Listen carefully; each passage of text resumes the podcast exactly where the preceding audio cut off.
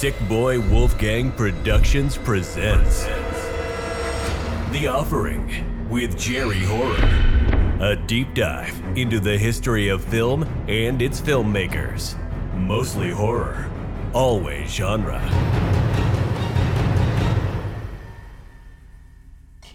Where can I get my pickles when I can't get to a farmer's market or festival? The answer is Pickle Island in Bayville, New York. Listen, I've been selling a small pickle my whole life. I know all about it. From the vine to the brine, they keep their pickles cold with a delicious, diverse selection of gourmet pickles, including their savory classic bread and butter sweet chip, horseradish pickle, jalapeno pickle, and sweet Cajun pickle. They even got pickled beets and okra, a variety of sour treats for your next barbecue or get together. But if you visit their store in Bayville, Long Island, New York, there's so much more, so much more. A fantastic selection of physical media, comics, music, movies, VHS, and Matt Roran. They're enthusiastic pickle salesman. It's kind of a big deal. Check them out now at HormansBestPickles.com. Hey, quit jerking your gherkin and head over to Pickle Island in Bayville, New York. Welcome to The Offering with Jerry Horror, the show where we can have a quiet and frank discussion as adults about the things that matter to me, or at least that I think matter to me. Please take a moment to subscribe to our show wherever you get fine podcasts, and hey, stay up to date on future episodes. This week on The Offering, we're talking all about the Friday the 13th franchise, but in particular, the Tommy Jarvis trilogy.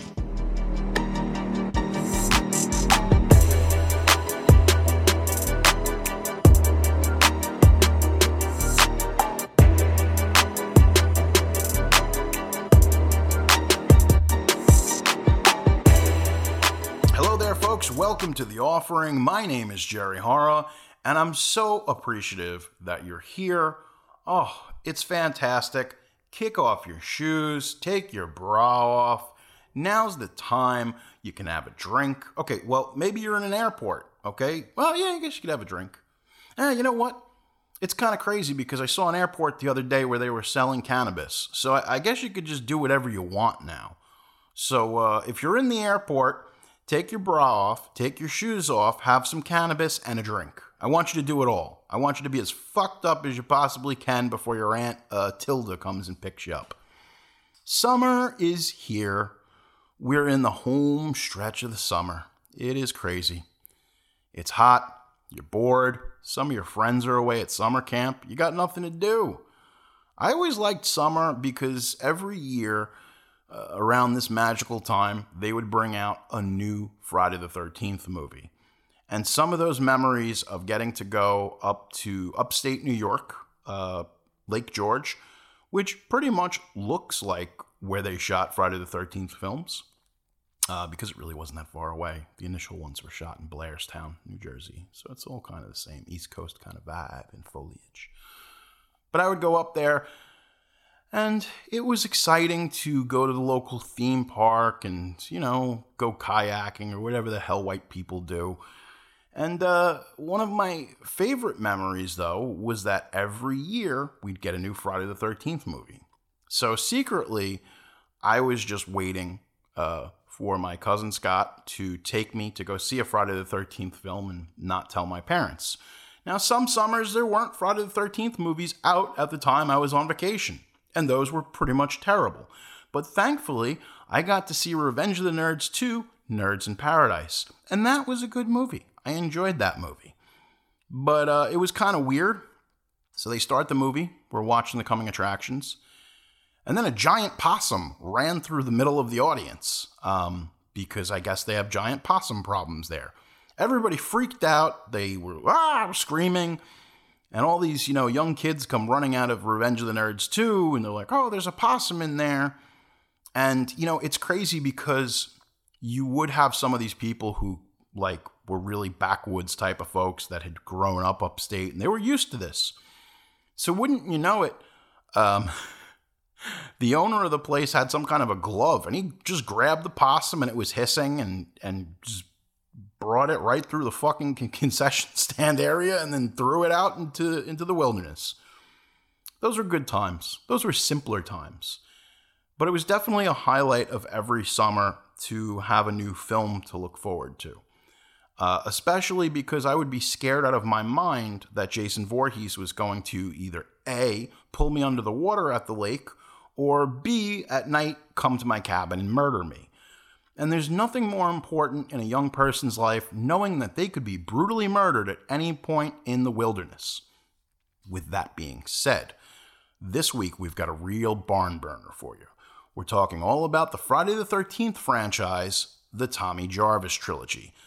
So have some s'mores, light that joint, and make sure that you're having premarital sex because, hey, I want to see you get murdered.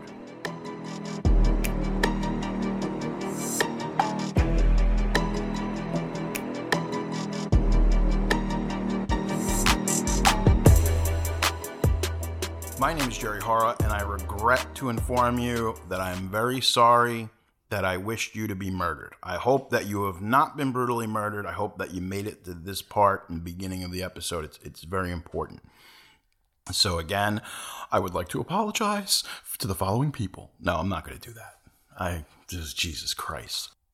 In 1982, the Friday the 13th franchise was going to probably come to an end.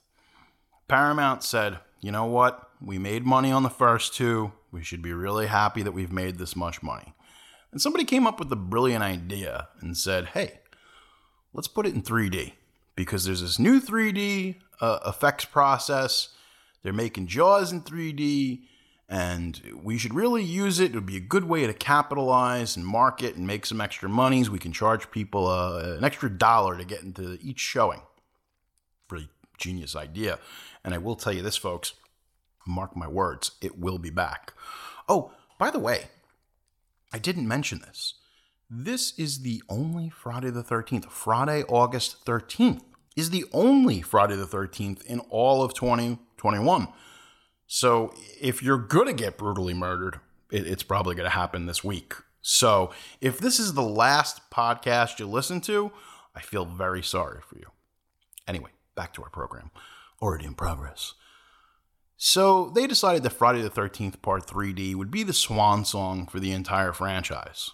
This is it. We'll just, you know, we're going to bring it to an end, finish it in 3D, the classy way that you finish any franchise. But wouldn't you know it, Friday the 13th Part 3D made a shit ton of money. Maybe it was because of the goofy 3D gimmick. Maybe it wasn't. I don't know, but it made a lot of money here stateside and internationally. Japanese love the hell out of this 3D movie. With that being said, they said, you know what? That's it. We're done. We're going to go out on top. We made the 3D movie. We got our perfect little trilogy. Let's uh let's just, you know, ride off into the sunset with the our saddles full of money. Nope. So in 1983 for the first time, in 1980, Friday the 13th came out, 81 Part 2, 82 Part 3. 1983 was one of the only years that had a distinction that didn't have a Friday the 13th movie in it. And wouldn't you know it, those executives at Paramount had spent a lot of money on different movies that didn't make money. And the only way that you could have a surplus of money, eh, basically, these movies, they were a license to print money in the first place, but a lot of times you would have films that were supposed to perform and they didn't. And the only way you could make up that difference was these low budget horror movies. So they start kicking around the idea in 83 and they're like, hey, let's do another Friday the 13th movie. So they were like, okay, we're going to do it, but we're going to, we're going to go out on a high note. We're going to do this the right way. And we're only going to do one more. We're only going to do one more because, look, I, I know we did three others and we said that that was the perfect trilogy, but hear me out. We're going to do one more and we're going to send Jason off in grand fashion. We're even going to pony up and pay Tom Savini to come back. We're going to get a young Crispin Glover. This is a fantastic time. This is going to be the movie. So they introduce all these different characters. The conceit of Friday the 13th Part 4, and I will say this I think that the fourth film in the franchise is the quintessential American horror film. Uh, excuse me, it's the quintessential American slasher film to that point. Um, if you only have to show somebody, if you said, Hey, do you like slasher movies? I've never seen one. The one that you show them is Friday the 13th, Part 4, because it's honestly the best of the bunch. Uh, the movie fires on all cylinders. It works. It does what it's supposed to do. And it's really an engaging film. Uh, probably my favorite out of the whole series. Uh, probably the best one. Uh, I have soft spots, and depending on what week it is, I'll say that I like other ones more. But in the end, part four is the best of the bunch. This is a different film. It's not just teenagers. We're introduced to a family. We've got a mother, an older daughter, and a younger kid. And the younger kid's name is Tommy Jarvis. Tommy Jarvis, obviously, Tom, named after Tom Savini, the effects artist, he's a monster kid. And let's face it, we're watching this movie as kids. We're not supposed to be watching it. And we're completely invested into the character of Tommy Jarvis because we're all growing up. There's even that goofy scene where he sees the kids having sex and he's like, you know, freaking out and it gets kind of horny and strange. You know, it's like when you're a little kid and you, you see something you're not supposed to see, you feel like you, you know, you got away with something. So I think that even though you had a lot of older teenagers and people in their 20s that were going to see these films, there was this secondary market of people like myself that were young kids at the time and we were watching these films via VHS and cable, both of which were new things in the 1980s. Not everybody had cable initially, not everybody had VCRs. So it was a, a very new form and way of taking in media. So, as children, we're watching the Tommy Jarvis character. We're thinking to ourselves, that's us. That's he loves monsters. I love monsters. I'm watching this movie. It's the perfect delivery method. Uh, they even had a dog, Gordon. It's a golden retriever we had never seen a family in the Friday the 13th movies. It was always just young people being butchered. Now, you have introduced not just the concept of, hey, this is somebody's mother. Somebody's mother could get murdered. Do you want this? You know, do you want this mother being murdered? Jesus, this is Gordon the dog. You don't want the dog to be murdered. Everybody loves the dog. But even more so, the question you're asking yourself is what type of movie this is. And there's two types of directors the director who will kill a kid and a director who will not kill a kid. And you're wondering the entire time you're watching this movie, you're like, are they going to brutally murder Tommy Jarvis? Oh, I didn't mention Tommy Jarvis is played in his first big starring role by Corey Feldman, famous crazy person now. You might know him from, uh, oh, I don't know. He was in a bunch of stuff. He was one of the Frog Brothers and Lost Boys, Goonies. He was the kid in Gremlins. He's in a lot of movies, but this was his first real breakout starring role. Uh, you know, Corey Feldman was going to be a big star one way or the other. He was just such a cute and precocious kid.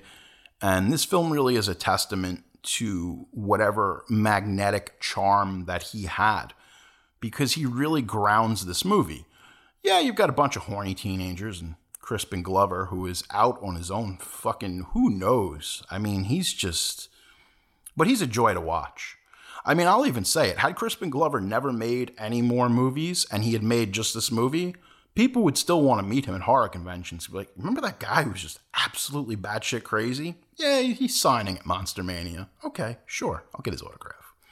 In fact, if I went to a horror convention tomorrow and somebody said, hey, Crispin Glover's going to be there, 10 times out of 10, I'm going to want to meet Crispin Glover. He's crazy. He's part of the attraction.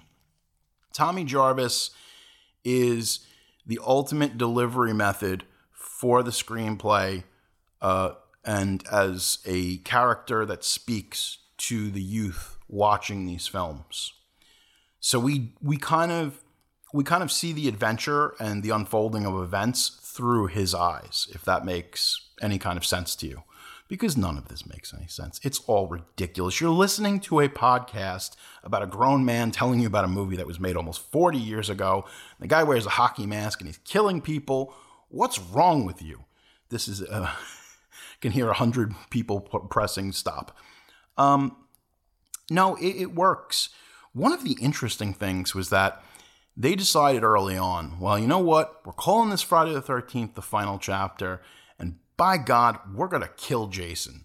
Because, like I said, we made money off of those other three films, and, and you know what? We can't hedge our bets. One more time, we'll make a shit ton of money, and then we're pulling the plug. Three times before, you have felt the terror, known the madness lived the horror.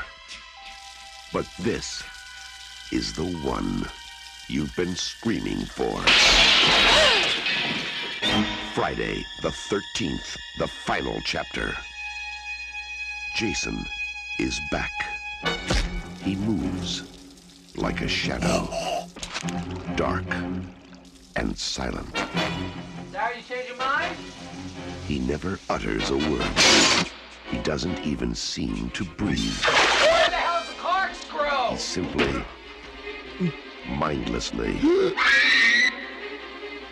mercilessly kills. But now, Jason's reign of terror is over. Friday the 13th the final chapter. So, when you tell people that it's the final chapter, this was a new and novel concept. Um, the only other movie before this that had been called uh, Final Chapter was Walking Tall Part 3, Final Chapter. Um, so, and that was the final chapter because where else can you go with the Walking Tall series? Um, so people were pretty much sold like, hey, we got to go see this. You know, like and it was very much so marketed as August 13th being which it was released on August 30th. August 13th is Jason's unlucky day because hey, you know what? We're we're we're bringing this to a close. We've made enough money. It's called the final chapter. You gotta believe us. We're gonna give you a satisfying conclusion. You can tell all your friends. Come see it twice. Have some popcorn. I don't know. Do whatever you're gonna do. In one of the early drafts of this screenplay, um, the way that Tommy Jarvis was going to kill Jason was like this weird. He basically took like the motor out of a microwave and it was going to be this bizarre contraption that he used and it was going to melt Jason's head. And I'll be honest with you, that sounds pretty cool. And I would have totally been there for that. But notoriously, this film would be butchered by the MPAA, and they had real big problems with this movie in particular because there was a child in jeopardy. Um, famously, they had wanted to kill the dog, Gordon, and they shot two different um, scenes with Gordon. One was Jason picking him up by the throat and throwing him out a window. And the second take looks a little bit more like Gordon breaking through a window and escaping, so they went with the second one. They had a lot of trouble with this film and the Motion Picture Association because the last three films kind of went under the radar and they were they were like uh, by the third movie they caught on. Like hey wait a second. Didn't you make those gruesome violent movies before? Hey wait a second. Here's another one. Wait didn't oh because the mpaa was just full of old people at that time and they, they could barely keep their eyes open during these pictures. But now parental groups video watchdogs uh, the uk Obviously, they had their whole list of films that the video nasties. Uh, Friday the 13th was very much on their radar. So now, when you put a little kid in this movie, it really rubbed a lot of people the wrong way, and they had to make a lot of cuts to part four, the final chapter. Ultimately, Tommy is the one who survives and he's able to use psychology. And he's just a little kid. He uses psychology to beat Jason. How does he do that? Well, he kind of he shaves his head and he grabs a machete and he convinces Jason that it's him. Remember me,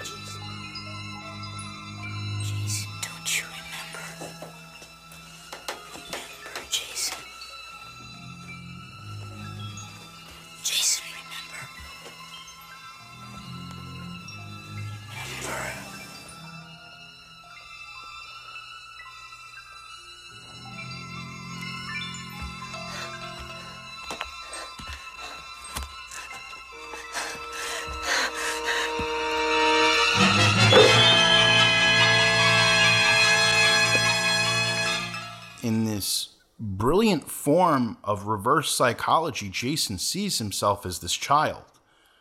And it's just enough time for him to uh, beat the crap out of Jason with a machete, uh, which they cut down. And then Jason uh, falls, his head falls on top of the machete and goes through. Great effect. Still one of my favorites from Savini. And uh, they cut that to bits too.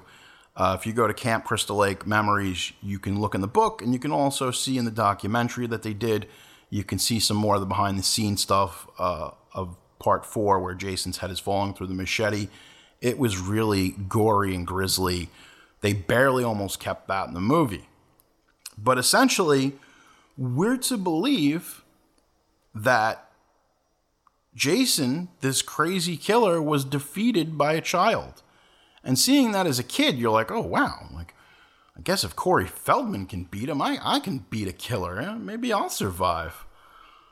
Well, at the end of the movie, Corey Feldman wakes up. He's in the hospital, and it's like, oh, everything's, you know, good. And it's that fake out ending. The fake out ending that they even ripped off for Halloween 4, which is another trilogy within a series. We'll get to that. I promise. I promise. I'm running out of content. Um, so, by the end of this movie, we're to believe, with Corey Feldman's creepy bug eyes opening wide at the end, that somehow the spirit of Jason has inhabited this sickness, this curse has been placed upon the young Jarvis boy. But we were told by producers, by Paramount, this was the final chapter. So you make up whatever little stories you want in your head, and uh, you know you do what you're gonna do. Wouldn't you know it? Friday the 13th, Part 4, final chapter, makes a ton of money. It makes a ton of money. So the executives, they're uh, they're mulling around, saying to themselves, "I think it's time." Hear me out. We do another Friday the 13th movie. And it's not even like with part three, like they waited a year to do a final chapter. Like they were like, ah, you know, they tried to resist the evil temptation of just making money again. Nope. 1985, uh, the next year, Friday the 13th, chapter 5, part 5, A New Beginning. If the memory of Jason still haunts you, you're not alone. Friday the 13th, Part 5 A New Beginning.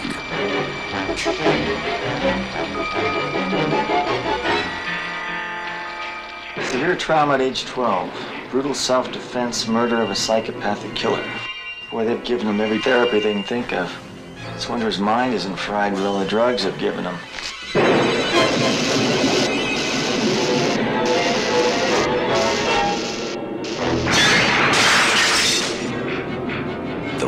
Mindless, murderous fury that was buried with Jason has been reborn. Pete! And suddenly, terror has become child's play.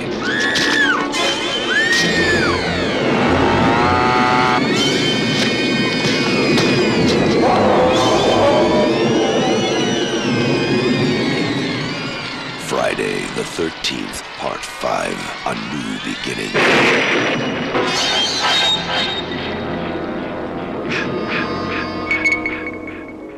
Oh, that's brilliant, right? We're going to start over, start fresh, start clean, new outlook. I really like part five. I think part five is one of my favorites in the series. Uh, it's directed by Danny Steinmann, who, as from mentioned, had done Savage Streets, did a lot of porn. It has a very sleazy quality. It's the first Friday the 13th movie where we see people doing cocaine. So you know it's a good movie. You know that it's a solid, solid movie. And even in part five, they're just introducing new characters and killing people. And A New Beginning is very interesting because I remember catching this on cable as a kid and it really freaked me out. And they were able to get Corey Feldman back. They initially they were going to have him basically be kind of the real star of this movie. But unfortunately, it wasn't in the cards and they had to completely rewrite the script. they were able to get him um, when he had some time off between Goonies and Gremlins, and they had to shoot this stuff in the kid's backyard. And it's basically uh, Corey Feldman as Tommy Jarvis again, and he's digging up Jason. And it ends up just being a dream sequence. And this is the only time in the movie, quote unquote, the real time that we see Jason, the real Jason. Um, wouldn't you know, gets dug up by a bunch of, I don't know, I'm going to call them horny grave robbers. Let's just say they're horny. I don't know what they're horny for, but they're horny. They're horny grave robbers. They dig up Jason. Jason comes back to life. And then that's the last we see of Corey Feldman is Tommy Jarvis. He wakes up and suddenly he's a hulking, uh, brooding late teenager. I can't tell. This new actor who's playing Tommy Jarvis, he looks like he's 30 years old.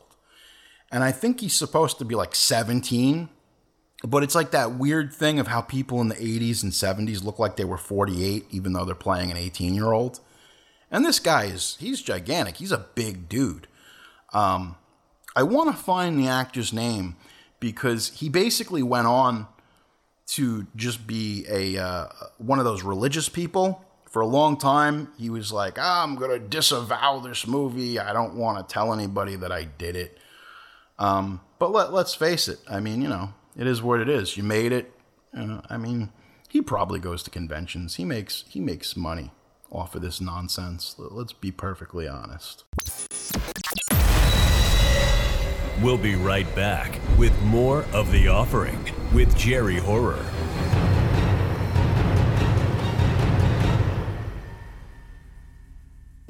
You're listening to The Offering with Jerry Horror. Got a question or a story you want to share with me? It might be featured in a future episode.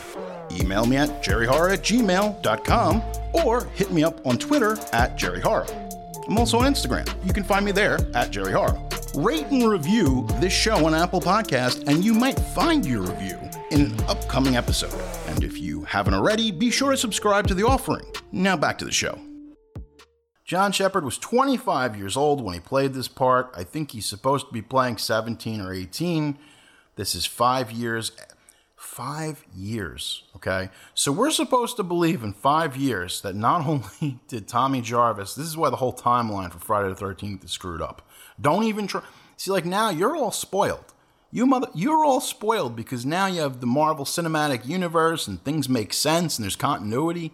In five years, I'm supposed to believe that Corey Feldman turned into, he was then 25 at this point, John Shepherd, that he went through puberty and turned into this hulking mass of a blonde haired Aryan dream boy. Now, uh, Tommy Jarvis, he's, he's grown up in various mental hospitals and he's unable to get the nightmares about Jason under control. So he's sent to a rural halfway house in New Jersey. Of course, it's in New Jersey. For mentally disturbed teenagers, and wouldn't you know it, a bunch of grisly murders starts happening. People are getting picked off one by one. I love part five. It is just such a sleazy, nasty piece of business. It's terrible. I mean, and, and terrible in the best possible way. This movie was kind of like Paramount accepting the fact that we're just going to put these movies out as product. And if they make money, they make money, and they probably will. Even, even I think the tagline for this film was "If Jason still haunts you, you're not alone." So that was kind of the laziest uh, tagline ever. Hey, Jason haunt you? Yeah, eh, you're not alone. Not alone, kid. It's, uh, it is what it is. The murders in this movie are are done a little bit more POV style, as we had seen in the earlier Friday the Thirteenths. And Tommy is supposed to be playing the ultimate red herring. We're kind of like, hey, everybody here's getting murdered. Dear God, could it be Tommy? And there's a part where like Tommy gets into a fight with this kid and he kicks the crap out of him. And you're like, dear God, in this time that little Corey Feldman turned into this version of Tommy Jarvis, he's like an amazing powerhouse. Like he could whoop your ass. So the whole movie, you're thinking to yourself, well, this is it. Tommy Jarvis is the new Jason. He's murdering everybody. Haha. No. The brilliant screenwriters had formulated this plan that it was actually Roy. Now you're asking yourself, who the fuck is Roy? I'm still asking myself, who the fuck is Roy? Roy is the ambulance driver whose fat son was hacked to bits. And that just set him off, and he was killing all these people. And he wears Jason's mask, except this time he's got blue chevrons on the mask, and uh, he was murdering everybody. Now, by the time we reach the end of Friday the 13th, part 5, uh, we see Tommy is in the hospital. And uh, he sees Jason. And this is the second time that we see the real Jason. And for whatever reason, Jason just fades, and it's obviously just some kind of a hallucination, or we're meant to believe that this is Jason's ghost and he's haunting him. Everything, that's the funny thing in the 1980s. Everything was just so ambiguous. You were never given, and it's it's lazy screenwriting, and it's also like somebody smoking a cigarette and like, well, it's open to interpretation, you know, and like we think our audience is smart enough to leave these things uh, open to interpretation. And that's bullshit. It's just lazy screenwriting, okay? I'm a lazy person. I, I also enjoy writing some screenplays. I know lazy writing. I'm a lazy screenwriter. I know. I know what you're doing. You can tell me otherwise, but I know exactly what you're doing. So, whoever the young ingenue of this film was, she comes in she's like, oh, Tommy. And then Tommy murders her and then grabs the Jason mask and he goes off into the night. Well, hey, you know, it is what it is. That's Friday the 13th, part five, A New Beginning. So, the whole movie, you're supposed to think that Tommy's the killer. He wasn't the killer. They kill the killer, and then ultimately, Tommy becomes the killer. What are they saying with this? What is the subtext? What is the message? Nothing. Because nobody knew what they were doing. It was more important for Danny Steinmann to get in as much blood and as many boobs as he could. Friday the 13th, Part 5, A New Beginning, remains one of the dirtiest in the entire series. Again, it's the first time you see cocaine. You won't see cocaine until Part 8, Jason Takes Manhattan. Um, you've got some really nasty sex scenes that had to be trimmed down. And the murders in this movie, they, like, a guy gets a flare in the throat. Like, there's just some stuff here that comes off really, really mean spirited, even for today. And I, personally, I feel like this is the last, and again, till part eight, which is the last in the Paramount Pictures era, there's just something about this movie that is just so dirty and sleazy. I feel like after this, this is about as far as you can go with the series. You know, they had to kind of go in a new direction. And they would. They would. Because Frank Mancuso Jr., who was, you know, shepherding these projects and behind them, he's like, we really kind of fucked over the audience. They knew they made a big goof. So, one thing that uh, Frank Mancuso Jr. was sure of that he was going to do, he's like, we're going to bring Jason back. We're going to bring Jason back because the fans want it. They deserve it. Um, it sucks because like this is the downtrend of the Friday the Thirteenth movies. Like four was kind of the high point, and this is where they start to kind of peter out.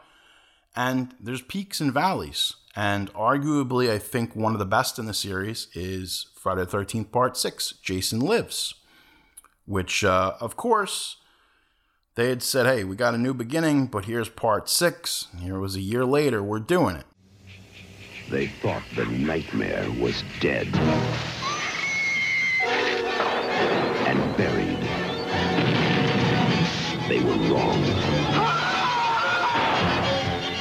Jason lives. Happy Friday the 13th. Friday the 13th, Part 6. Jason lives. Rated R. This movie is an hour and 26 minutes, and they use every single frame effectively. And wouldn't you know it, we're recasting Tommy Jarvis again because he's the only common thread throughout these movies. In this movie, he's played by Thom Mathews. And uh, Thom Mathews, you might remember from uh, Return of the Living Dead, one of my favorite zombie movies, if not my favorite, to be perfectly honest with you. Um, This movie, like the others, would have a lot of problems with the MPAA, a lot of graphic deaths. They wanted to tone it down. Um, the real hero of this movie is uh, the director, Tom McLoughlin. And Tom McLoughlin decided, hey, I'm going to bring a little bit more gothic horror, uh, a lot of the things that I'm into and things that I enjoy, such as even the resurrection of Jason in the beginning, is very much like Frankenstein. Now, Thom Mathews is fine. I like him. To be perfectly honest with you, I like him just as much as I liked Corey Feldman, but in a different way. Um, obviously, things have not been working out for Tommy Jarvis. He's uh, hanging out with Horshack, Rorschach, not Rorschach from uh, Watchmen, R- Horshack from uh, Welcome Back, Kotter. Uh, he's they're driving around looking for Jason's grave, and he just wants to make sure he's dead. He plunges a piece of the wrought iron gate into his heart. Lightning strikes, resurrecting Jason. Uh, we are now in the era of the fully uh, realized zombie Jason. All bets are off. This is now a supernatural creature. It is a full on supernatural monster we are up against. Um, and of course, the local sheriff wants nothing to do with that Tommy Jarvis. Tommy Jarvis, you need to stop talking these tall tales about this crazy killer with a hockey mask. We don't need that. Uh, it is no longer Crystal Lake. They've renamed it, rebranded it as Forest Green. That's right, nothing bad happens in Old Forest Green. Well, now, Friday the 13th, part six is very interesting because we bring back in the kid element. In part four, Tommy Jarvis was the sole child. In this one, everybody's getting ready to go back to Camp Crystal Lake and there's children. It's the first time in the film series where we see a bunch of children that are campers. So that's very interesting because now we have, we bring back in that whole thing. Like, you know, like, will Jason kill kids? And, you know, obviously not. He doesn't kill them, but it still puts these children in a place of jeopardy that we had never seen with the series before. Um, smartly, Tom McLoughlin uh, infuses this film with a lot of humor. Some people dig it, some people don't, but the movie is very meta. It's very self aware. I got to see it on a double bill last year with Scream. And as a precursor to Scream, it works as a meta commentary within the horror genre, especially the slasher genre. Uh, I like part six a lot. I think uh, Jason Lives is probably one of the best films out of them all. If part four is the most quintessential, part six is the one that you should show to your friends because it's a good gateway drug into the franchise itself.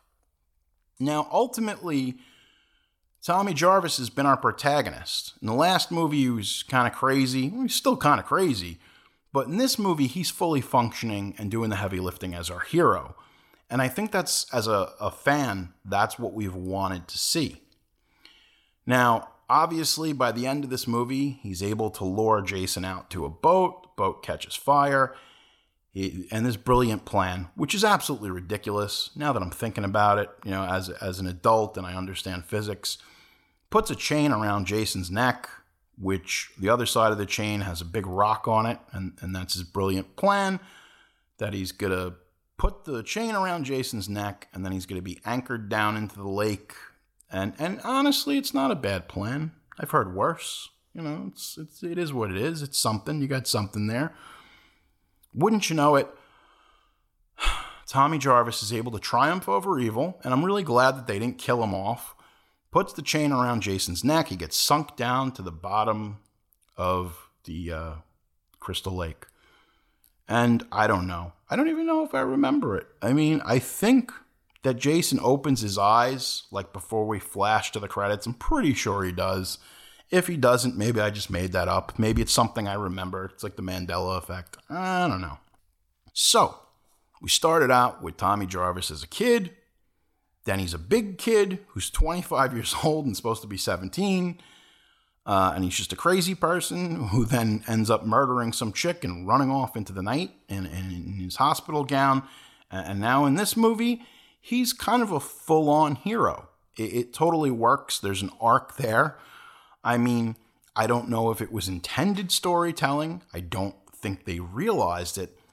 But after this, the Tommy Jarvis character is kind of never spoken of again or brought back. So it comes to this interesting kind of crux that there is a trilogy within the Friday the 13th franchise. And the common thread between all three films is Tommy Jarvis. I hate to say it, but even as loosely and as sloppily as it was all put together, he does have an arc. He starts out as a kid, he fights back, he goes a little crazy in the middle movie, and he's finding himself, maybe murders some people, and in the third movie, he's the hero. That's not bad. You know, there's a, there's uh, there's a lot of other film series out there who can't even accomplish that. I mean, it's it's impressive. You know, uh, for Friday the Thirteenth too. It's like Friday the Thirteenth is like the Special Olympics of filmmaking. You know, hey, I yeah, here's a medal. Here you go. You did all right. You, I mean, you did a good job. It was for for a young, you know. Look, I'm just saying. Friday the 13th. We don't expect much. Friday the 13th is not going to win an Oscar, especially at this point that we're making these films for the sole purpose of making money. And there is something inherently crass about that. But they were able to take this character and bring him full circle. And that's more than I can say for most major motion pictures. There's a lot of shitty pictures out there. I've watched them all. I know, I've seen them. This works What's even crazier, well, it's not even that crazy at this point. Years later, a crazy person and noted actor Corey Feldman has come forward and said, I, I really want to do a movie where we have the return of Jason Voorhees and I come back and and then everybody was like, That's great, Corey. You you need you need to go sit down. Because as much of a great idea that is, is that like Corey Feldman did a great job playing the kid, but he still just looks like a weird mutated scrawny version of that kid. I mean, who would have known that he would have metamorphosized into uh, John Shepherd and then once again into hunky Thom Mathews? So at this point, I, I think that the Tommy Jarvis character could be brought back. Now, it's crazy because uh, there's some fan films that were made um, Never Hike Alone, and then Never Hike in the Snow. And they bring back uh, Thom Mathews as Tommy Jarvis. And in those films, it actually works. If you haven't, like, look, I kind of despise fan films. I think they're a waste of time and resources. You could be making an original film. I don't see the point of them. But again, never hike alone and never hike in the snow, considering with all the rights being tied up by legal mumbo jumbo at this point. Um, those films by Womp Stomp, those are probably the best of the bunch that you're going to see. I do recommend that you give them a shot. Uh, Tommy Jarvis does return in those movies, and I'm not going to spoil what happens, but it is quite interesting and, and gives a new narrative arc for that character.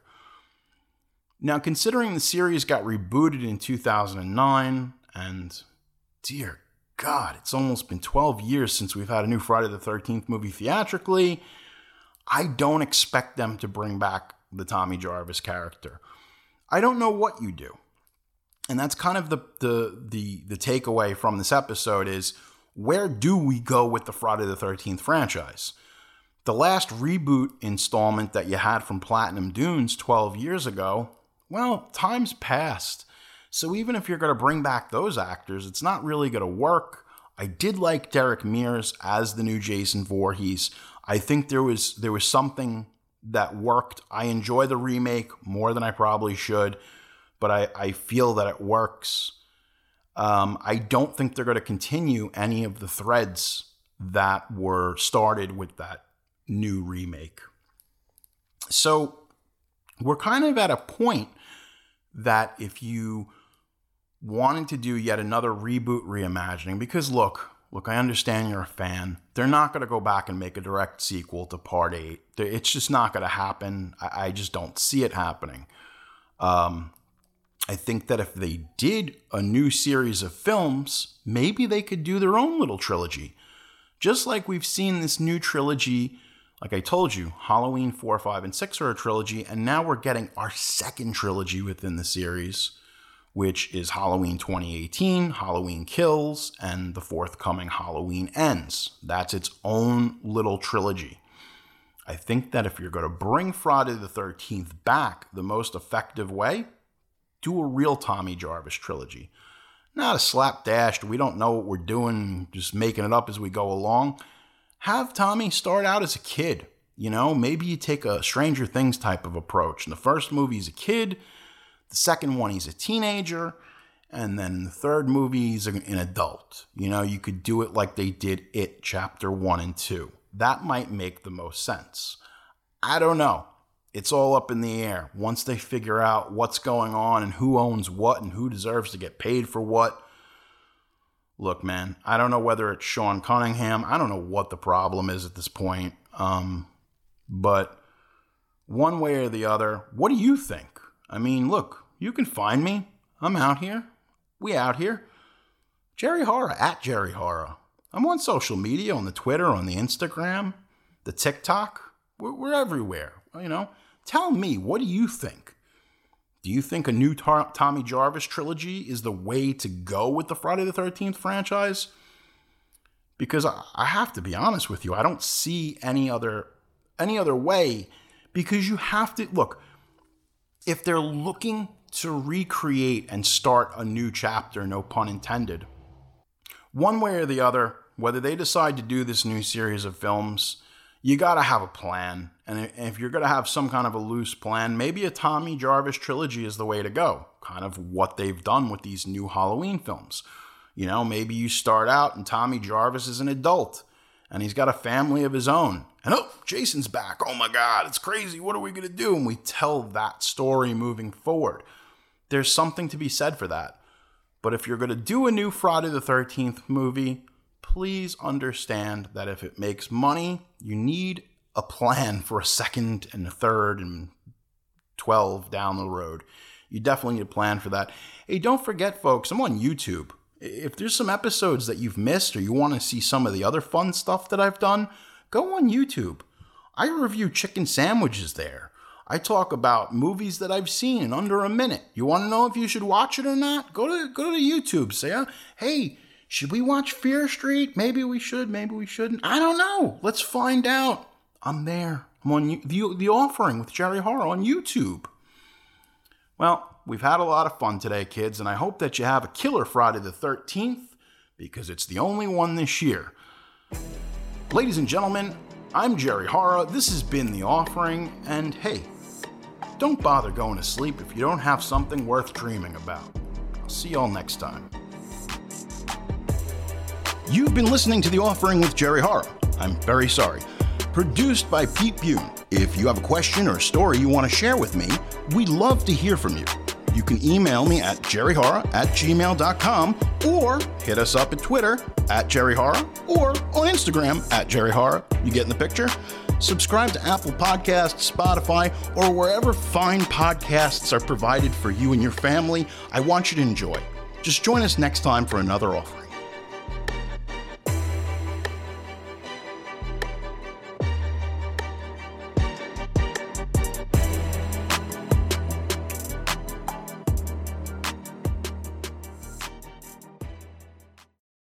I'm Tom. My partner Mike and I have been friends and coworkers for a long time. And at work, we're known for our daily water cooler conversations about TV shows and movies we are currently watching. Whether we're arguing over which Marvel TV show is the best or agreeing about which Netflix original movie is the worst. The pop culture conversation is always popping on Two Brothers at a Water Cooler. You can listen to Two Brothers at a Water Cooler on Apple Podcasts, Spotify, or wherever podcasts are available. Subscribe and share today.